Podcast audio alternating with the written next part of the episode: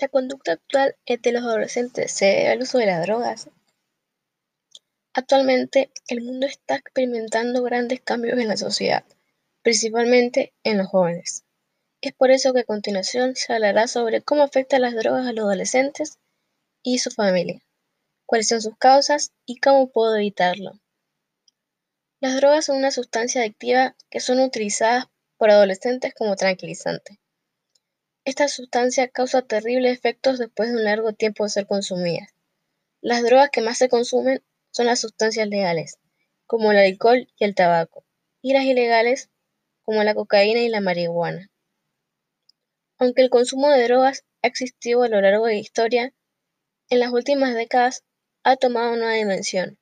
Hoy es clara la relación directa entre la sociedad desarrollada y consumo abusivo de drogas. La drogadicción es un problema muy presente en el día a día en los adolescentes, ya que son personas fáciles, frágiles y vulnerables. En algunos casos consumen por curiosidad, sentirse bien o para reducir el estrés, para pertenecer en un grupo social o también para dar problemas. Lo que ellos piensan al consumir drogas es que se alivian y olvidan sus problemas familiares sociales, pero lo único que hace es acabar con su vida. Las drogas no solamente afectan a los que la usan, sino también a las personas que la rodean.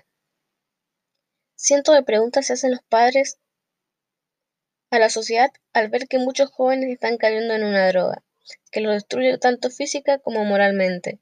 Una droga que los vuelve adictos, que los maneja y no los deja ser ellos mismos.